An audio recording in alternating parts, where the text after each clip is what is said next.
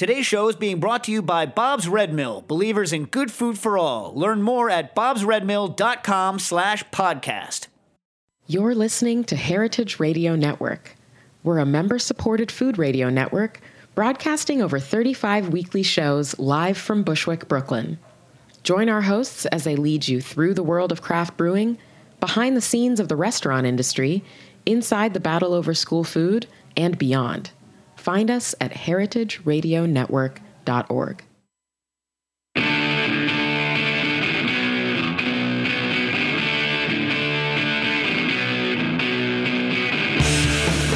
Hey, hey, hey, it's Monday, and it is time for What Doesn't Kill You? Food Industry Insights. I'm your host, Katie Kiefer, and this is the Heritage Radio Network, broadcasting live from Roberta's in Bushwick, Brooklyn. Today, I'm really pleased to announce that I have a wonderful guest, Lydia Tenaglia, who has been is one of the founding producers for 0.0 Productions. This is an Emmy and Peabody Award-winning television and digital production company that was founded by Lydia and her co-executive producer, Chris Collins. And I know them from way back when I was doing publicity for books.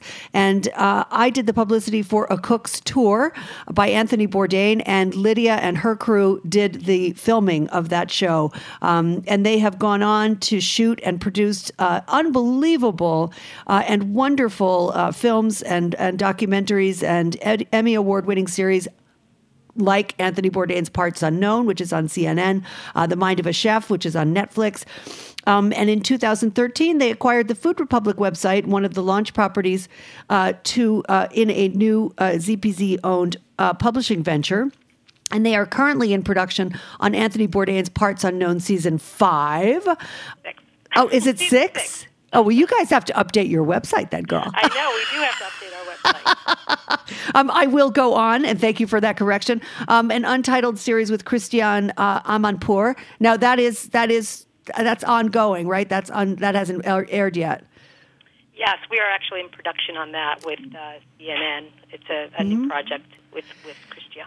And you guys are doing a series on Detroit, Once a Great City. Yes, that's based on a book by David Maraniss by the same name, Once in a Great City, and it really focuses on Detroit during a very specific period of its history, which is around 1962 to 64. It's a very concentrated look at Detroit when it was really at its height as a great American city. Was sort of held up as an example of how a city could really be firing on all cylinders and functioning properly, and it was almost sort of this bubble of Detroit's history that was a kind of perfect example of how things could go right, you know. Wow. And then this summer, and I'm sure you saw this too, but there was a National Public Radio produced a series about the riots in Detroit, which were a few years after that, I guess. Yes, there seems to be a lot of focus on that particular period of Detroit's history. The film, Catherine Bigelow's film, just released. Right.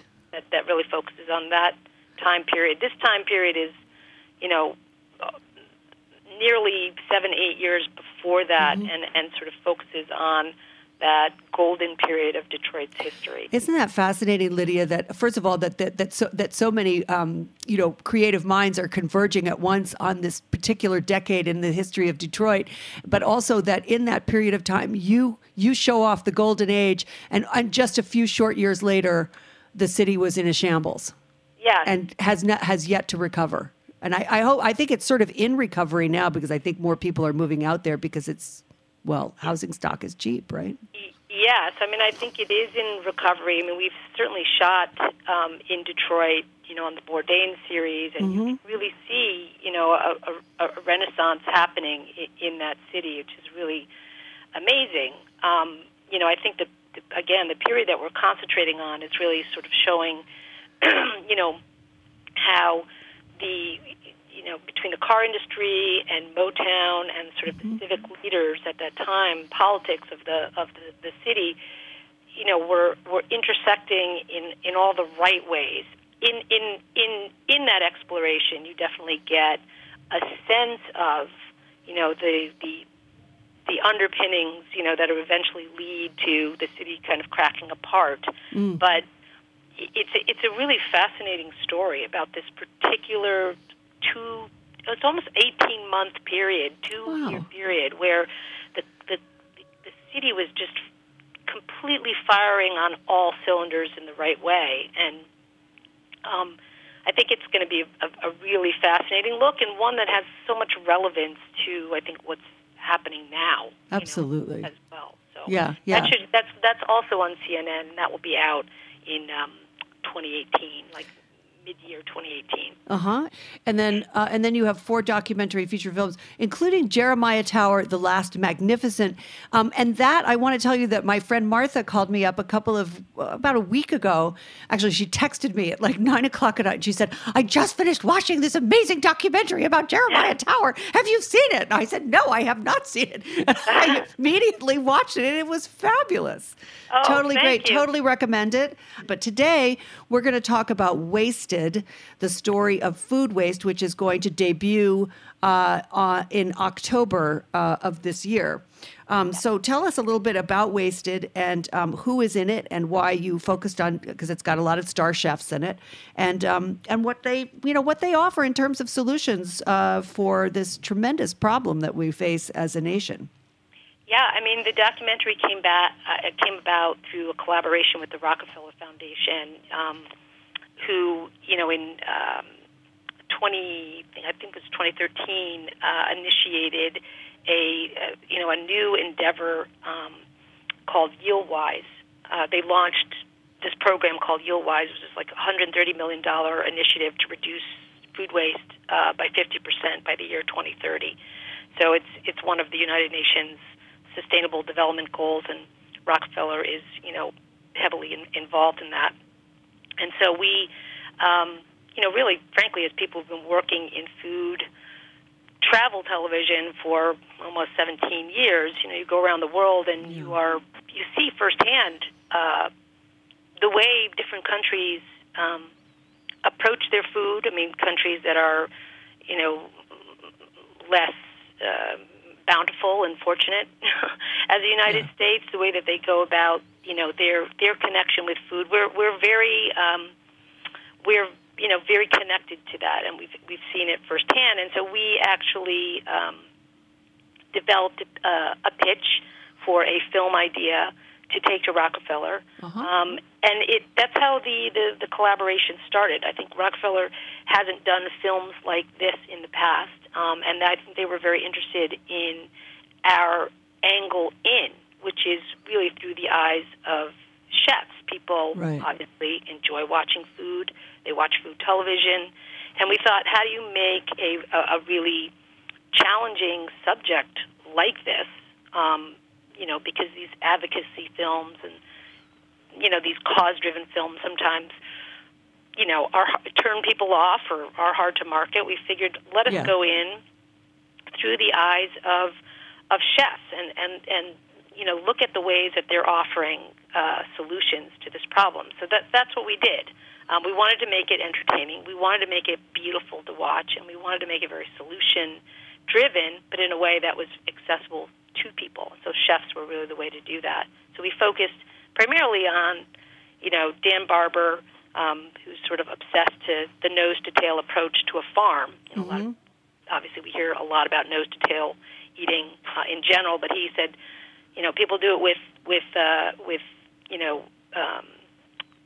animals, nose to tail eating with animals. Why don't we do that with a farm? So he, he's constantly, obsessively looking at farms and vegetables, what's producing there, the biomass of like certain plants, and the idea of using what we consider waste, for flavor. So we and Dan is really a trailblazer in that regard. Sure. Batali, too, he's a trailblazer in that he made Offal, very popular. And so we focused a scene on him and one of his chefs at Esca looking at trash fish, fish that people basically throw away when they do, they're sort of the biocatch, like the trash fish that you throw away when you're catching the fish. Yeah, bycatch. The bycatch. Yeah. Thank you. Yeah. And so, they did a dish with that. Danny Bowien somewhat enamored with peasant cuisine, sort of a real student of culinary traditions. And so, you know, his focus on, again, using, you know, produce, vegetables that are typically overlooked, you know, in his meals. And then Massimo Bottura, of course, you know, he's taking his celebrity and sort of leveraging it for the greater good with his Refettorio concept, which is really sort of a, for lack of a better description, a really sort of amazingly constructed, beautiful approach to the soup kitchen. Uh-huh. And that's really sort of taken off. You know, he's feeding not just people, but revitalizing neighborhoods and getting communities involved in this. What started out in Milan, Italy, and now he has different branches of the Refettorio elsewhere. He's opening one in France. There's one in Brazil, and he's going to really push forward to try to open more Refettorios around the world. So just to dwell on that concept for a second, so a Refettorio would be a place where leftovers or waste from, I don't know, farms or households is recycled into food and then fed to the poor? Is that what you're talking about? It's yes, like... that is exactly okay. It. But the you know, the building itself is beautifully constructed. It's tables are set out. There's plates and silverware and glasses right. and yes, they procure waste from various supermarkets and restaurants, and by waste it means, you know, that leftover produce that's right. perfectly usable, perfectly, you know, still vital. Sure. And they take that material and they repurpose it for this Refettorio, this kitchen that feeds people in the neighborhood. Wow, that's an amazing story. Yeah. So just to sort of back up for a second, let's talk a little bit about what the economic and ecological impacts of food waste are, because I think, I mean, most of my listeners are pretty tuned into this topic, but just to recap for those who might be new to it, it's we waste what in the United States alone we waste about 40% of the food that we grow, right? What is the economic impact of that? What is that? What does that cost roughly? 1.3 billion tons of food wasted every year. Unbelievable. So the annual cost of food waste is about $1 trillion. You know, when you look globally, there's 800 million people or so starving right. globally in the world. So in the U.S., we do waste 40% of the food that is produced.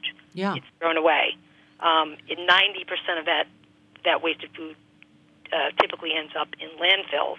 And, you know, people have this tremendous misconception, as did I, going into this project that, you know, you throw away organic matter, it's just decomposing and that's what it does. But when food rots in a landfill, it actually produces methane, which is 23 times more powerful as a greenhouse gas, you know, than carbon dioxide. So it is one of the single most egregious producers. Rotting food in landfills right. is one of the biggest egregious, you know, producers of greenhouse gases. Why does that happen in landfills and not in compost? Well, that's a very good question. I mean, I think, you know, years ago we didn't have recycling bins. Right? Yeah. And suddenly people put recycling bins out and people started to concertedly recycle. Composting, I hope, as the film makes its case and the word gets out, is really going to be the new recycling bin. The film made me personally make a change in my life. I thought, I live in New York City. How am I, you know, there's no compost mechanism in the apartment building where I live, you know, how am I going to do this? And with very little research, I realized I could put my food scraps in a separate bin. It doesn't smell, and every Wednesday I take it to Union Square. Every Wednesday and Saturday I take it to Union Square, and there's a big community compost drop-off right there. It's a very easy walk, and many, many neighborhoods have that similar, type of it typically happens in like a farmer's market, right? And I've been concertedly doing that, and I think hopefully the film will have that kind of impact where you're really delivering these very eye-opening statistics to people and compelling them to make a personal change. It starts with individual change. Yes, and composting was you know, a hell of a lot easier than I had imagined, I mean, in New York City. So, you know, our hope is that, again, just by presenting the film and making the very chef vision, you know, chef-driven,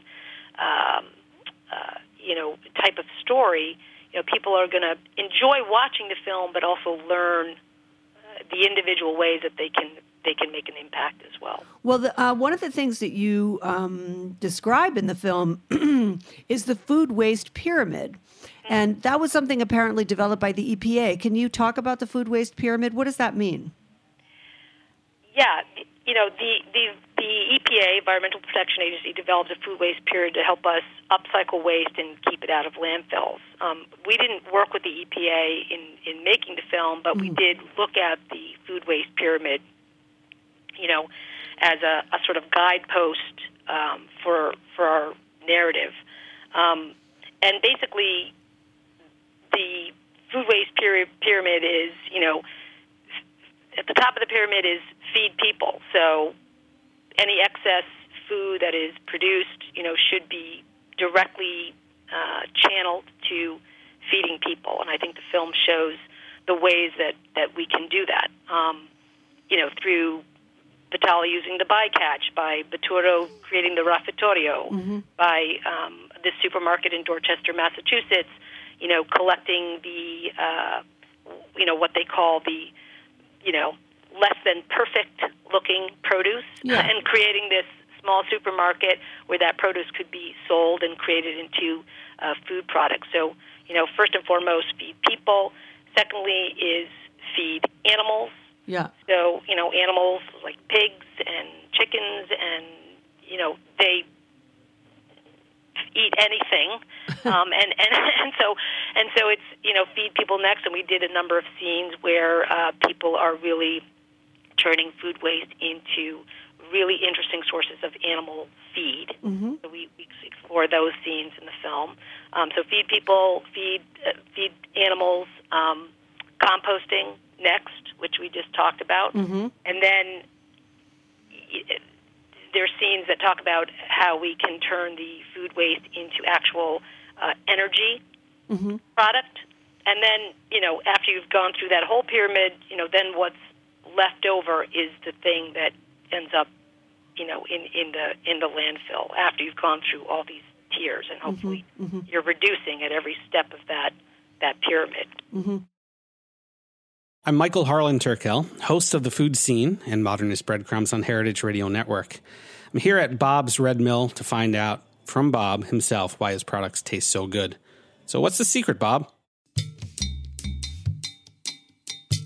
To make the best whole grain flour, we look back in time. No modern technology can match the old world engineering of a stone mill. Wow. Bob's Red Mill is using stone mills? How old are we talking here? Well, the stone mills are practically as old as mankind, and no matter what civilization they uncover, they find two stones that people were rubbing together to make something they could eat, whole wheat flour. But the stones that we use are quarried near Paris, France, in La Ferté, and it's the same stone material from the same quarry that the Romans used to make stone mills all over the Roman Empire, of which you can testify by looking at Pompeii. It's a quartz material. It has a uniqueness about it. It's very hard. It has a certain porosity, and they put the stones together in a unit of 20 pieces and band it so that they use only the best and sharpest parts. It's an ingenious thing, but very old. I mean, thousands of years old. So it's pretty cool. Those sound like some really special stones. How do they work? Stones turning either the top or the bottom stone, turning at 100 to 125 revolutions per minute, produce a lovely 3, 4, up to 500 pounds, depends on how soft the grain is. The bottom stone is the bedstone, and it's also called the nether stone in the Bible, but it also now turns for some configurations. Would you say that using stone mills lead to healthier grains? I know they do.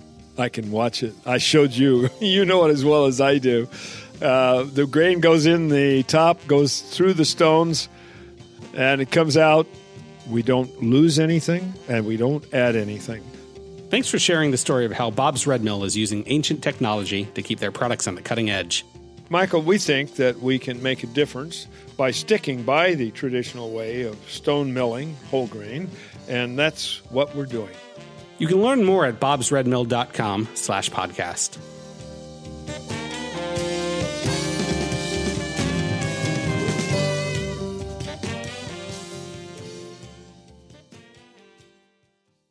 You know, one of the strategies that you include in the film is the South Korean system for not wasting food. And it kind of reminded me of cap and trade in a weird way. And I wondered if you would describe that, because that's actually a financial incentive to people to not waste food. So Can you describe that for listeners? The South Korean? Yes. Yeah, I mean, you know, I'm trying to just remind myself, the South Korean thing was very, very, very cool, because I think they had great success on starting at like just the household level, in a very short period of time. And so in like around 2013, like the South Korean government started tracking the amount of food waste that just one household and/or apartment in South Korea was generating, and they introduced this system where residents were issued an electronic ID card that would open an automated bin and enable them to weigh the food waste being dropped off, and then they would be charged. Wow! And a certain amount of money for the weight of that food. Wow! And so it's like an electric bill. A fee is charged at the end of the month based on how much food a given household is thrown away, and there's nothing like bills in economics, to motivate people to reduce their food waste. Yeah. And in a very, very short period of time, the people in Seoul were able to change their behavior very, very quickly. I mean, it's South Korea is a very small country. Yeah. They were having a tremendous problem with the discard of their waste. Really? And so they introduced this system. People, and you see it in the film, like people are sitting there kind of squeezing their food waste down to like the smallest possible ball, because it's going to get weighed, and then they're going to get charged based on the weight of that discard. But how did they enforce compliance with that? That was what struck me as like, how do you make people do that?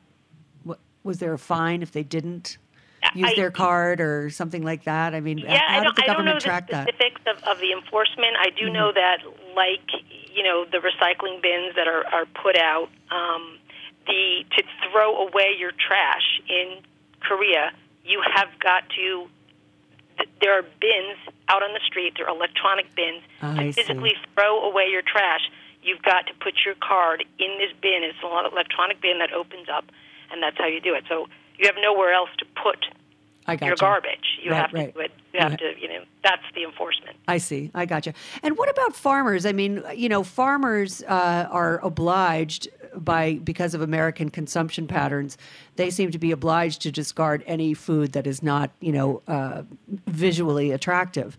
And what are they doing? I mean, aside from giving to soup kitchens and stuff like that, what are the strategies for farmers? I mean, how do we train Americans to not insist on that blemish-free apple or peach, and rather, it's a great question, and honestly, the farmers can't do that alone. Supermarkets need to be held accountable too. I think we show that in the film. Mm-hmm. They, along with the American consumers, both contribute to the obsession to perfect-looking produce, and you travel in parts of Europe and all over the world, people are not consuming fruits and vegetables that way. I mean, no one needs that perfect-looking, red tomato. It's not just the farmers; it's the supermarkets who are obviously, feeding into the demand and contributing to that obsession. So I think, like we see with, Bottura and many of the people, the characters that we cover, farmers could donate their excess produce to soup kitchens and food banks. Their hard work and month-long efforts have created delicious and healthful food, so it's best at first those calories can be used, as we show in the food pyramid, to feed people. And similarly, their excess could be used to produce and feed animals like pigs and chickens. They can eat anything, so why pay for animal feed when you can feed them the leftovers? So sort of changing that dynamic between, you know, engineered feed to organic feed. Right. You know, and I think long-term farmers are starting to work with entrepreneurs to make, you know, new and novel products out of their farm leftovers, like juices. We had done some research where even some farms were working with distillers to create liquor. Yep. You know, the really interesting thing we saw at the General Mills factory where, like, you know, byproduct is used to create energy. So I think once people sort of tap into the actual economics surrounding food waste, I think we're going to see a very concerted change. Well, I think, yeah, I mean, it seems to me that that if the corporate world embraces the concept of reclaiming and reusing food in a, you know, variety of different applications, then I think they will see it as a winning strategy for raising their dividends, right? I mean, you know, I mean, essentially it all comes down to money. It's the only way anything ever changes, as far as I can tell. It's like You're absolutely right. You're absolutely right. It's going to come down to money. When someone realizes, like, holy crap, you know, all that food that's getting thrown away could be generating, you know, electricity. Right, you know, right. And I've read so many articles now where, you know, entrepreneurs are really starting to tap into that. But I think you're right. Money's going to be the big motivator. Yeah. One of the things that a lot of the chefs talked about in the film is, you know, changing people's, you know, home cooks becoming more prevalent. And the thing that I have been talking about for the last 9 years that I've been doing this program is that relatively few people cook at home anymore. And that, to me, you know, it's one of the biggest reasons we have food waste, is that people buy stuff and then they don't quite know what to do with it, or they don't end up using it all. It's one of the reasons why these meal kits have become so popular, because you get your three sprigs of thyme instead of buying a whole bunch that you then throw out because you don't know what to do with it afterwards, you know, like that kind of stuff. Yeah. But, and then a lot of people just don't have access either to, you know, cooking facilities, because they live in low-income housing, or maybe their refrigerator isn't working, or they don't have access to a stove. I mean, there are all of these sort of barriers in place for people to go back to the kitchen, not the least of which is lack of education on how to cook. And I wondered if the chefs described any methods in which we could sort of reactivate the impulse towards home cooking that has been lost over the last 25, 30 years. Yeah, I mean, we don't specifically cover that in the film. I think you cover scenes, you know, with the edible schoolyard, and even in the single mother with her kids in the film, where we do show this re-education that is happening, I think, much to your point, you know, where there are places, even in food deserts, like the Dorchester supermarket, where people are starting to... you know, be re-educated where they can procure, you know, more nutritious and healthful foods. And you know, even places like the Dorchester supermarket have that sort of pre-prepared food section, trying to answer the question that you just raised, which is a lot of people just don't have the time, the inclination, or the means. So, you know, these sort of pre-prepared meal kits, and pre-prepared foods in places like that Dorchester supermarket, you know, I think are helping. But I think, you know, the chefs, hopefully in the film, do show that, you know, and it is a kind of gradual re-education that cooking can be fun, you know, even if you're just experimenting with leftovers, you know, and recognizing that food, you know, has value. So that message is sort of reiterated over and over and over again, and people don't think enough about where their food comes from, you know, what it takes to grow one single vegetable or a piece of meat or a slice of bread in terms of, like, manpower and water and land and transportation. So I know I'm not answering your question specifically, but I do feel like we are going through sort of waxes and wanes, you know, in our approach to food in the 1950s, you know, television, TV meals, entrees were popular, and then suddenly there was a big resurgence in the, you know, 70s towards, you know, scratch cooking, changing, you think? Yeah, exactly. Really? You know, I mean, I don't know. I feel like we're going through cycles, and right now we're in like a cross section of like exactly what you described. And I do think there is an overall interest in food, probably more than ever. Like people are watching food television, you see food imagery and Instagram. So there's an obsession with food, but I think I don't know. I don't know what the exact solution is. Yeah, it's hard to say whether that obsession with food translates into actually getting in the kitchen and cooking on a regular basis. I'm not talking about, oh, I feel like cooking this week. I'm going to go out and spend a bunch of money on, you know, X number of ingredients and wow my friends or whatever and make one really great meal. It's like, you know, it's the day-to-day prep, the day-to-day having a pantry, you know, that kind of stuff that I think eludes a lot of people, partly because of busy schedules, two-parent working, you know, parents, you know, everybody's out of the house. There's nobody there to really do that, which what housewives did back in the day. You know, so I confess personally, I have gotten pretty deep into the food kit. Have you really? I have, and I have found it extremely useful. I mean, I work, I have two kids. Right. I get it. You know, to be able to have the, sort of that box of like just what you need. Right. And a recipe, and I've, in all honesty, I feel like we've reduced our personal food waste as a family, you know, considerably, you know, through that approach. Interesting. And I, you know, I take all the materials that the box comes in, and I try to put all those materials in the recyclable. So, you know, cutting down on that, hopefully. I mean, I'm not advocating that that's a solution for everybody, but it's definitely a solution that has worked for us. I feel like our takeout consumption has been reduced by probably 75%, and like, you know, I'm cooking meals for the kids, and they seem to like it, and we have very little leftover. So I don't know.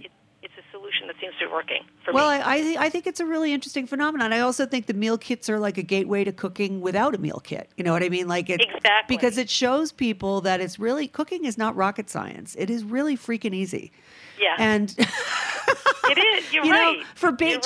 I mean, you don't have to be Paul Bocuse. You know, you don't have to be Mario Batali. You can make your own spaghetti sauce, for example.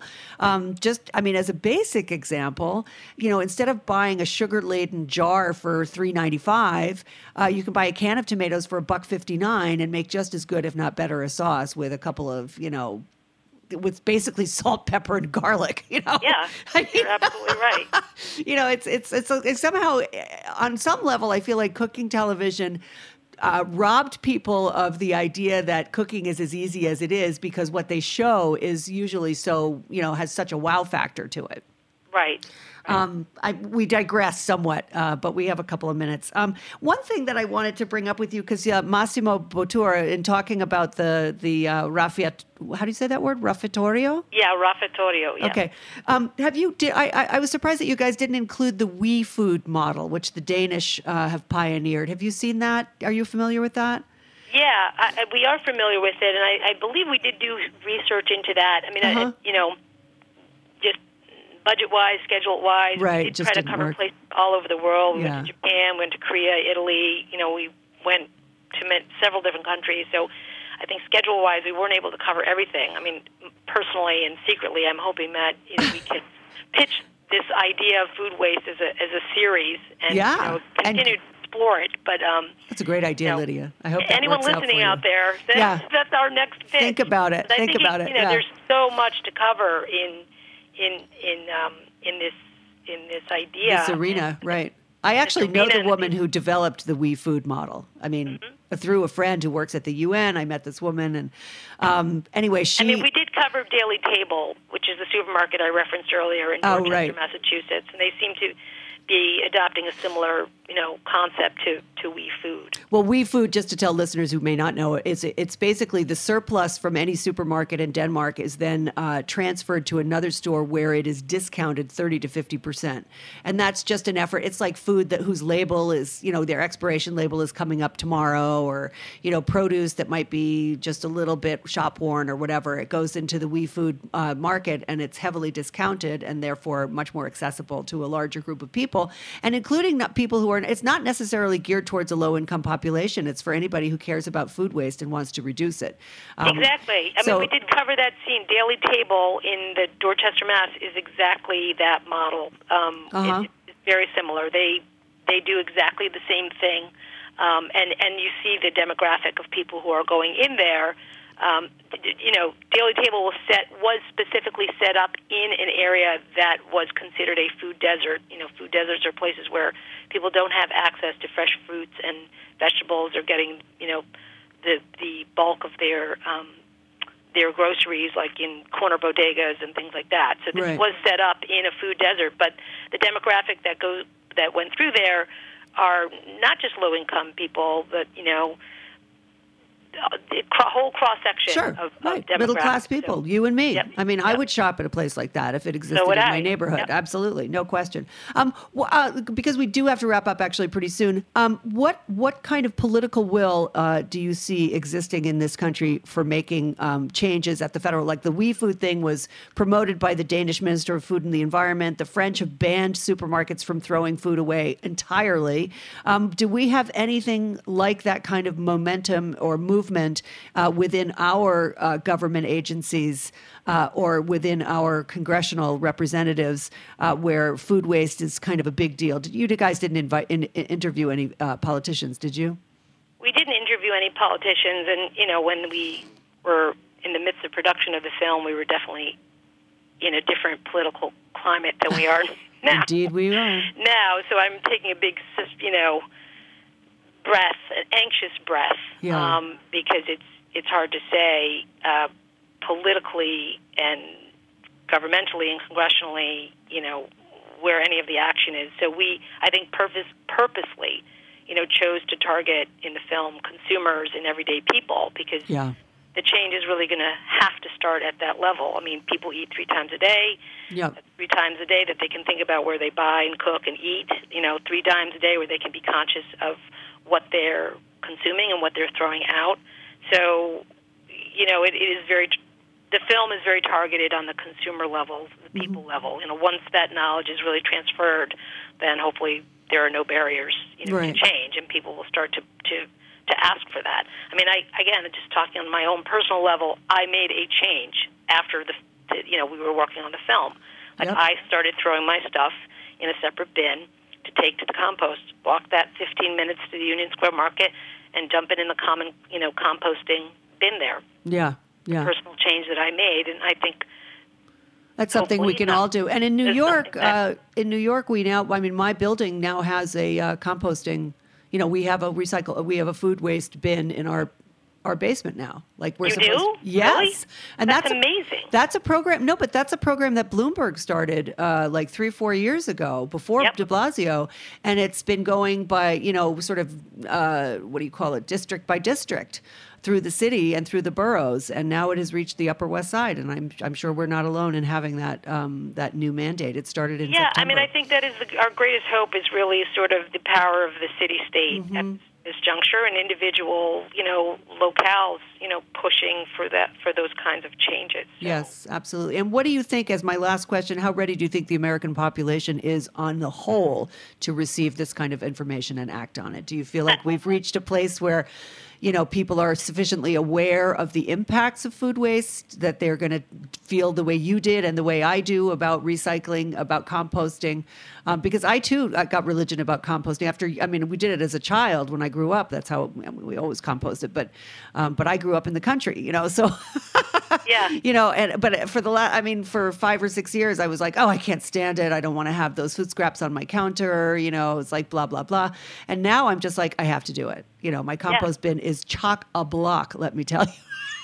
Yeah. I actually have to buy a new one. And I'm going to get one of those tumbler ones, actually. This is for my house in Rhode Island. When people see the film and they hear that one statistic, which was really the big hammer on my head, which was my food that I'm throwing away is not decomposing organically. It is rotting in a landfill and creating 23% of the methane gas that's getting released. Wow. You know, greenhouse gas. That is an unbelievably eye-opening statistic. Yes. You know, and we did a couple of man-on-the-street interviews where people were scratching their heads. Really? No, I thought that head of lettuce that I threw away just sort of decomposes in the dirt.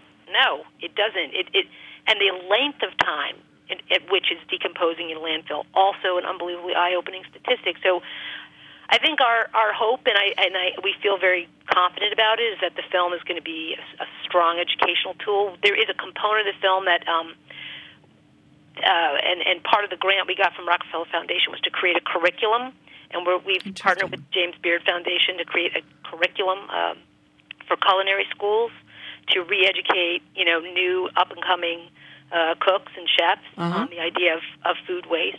So that's a big component that we're working on as well. So I don't know.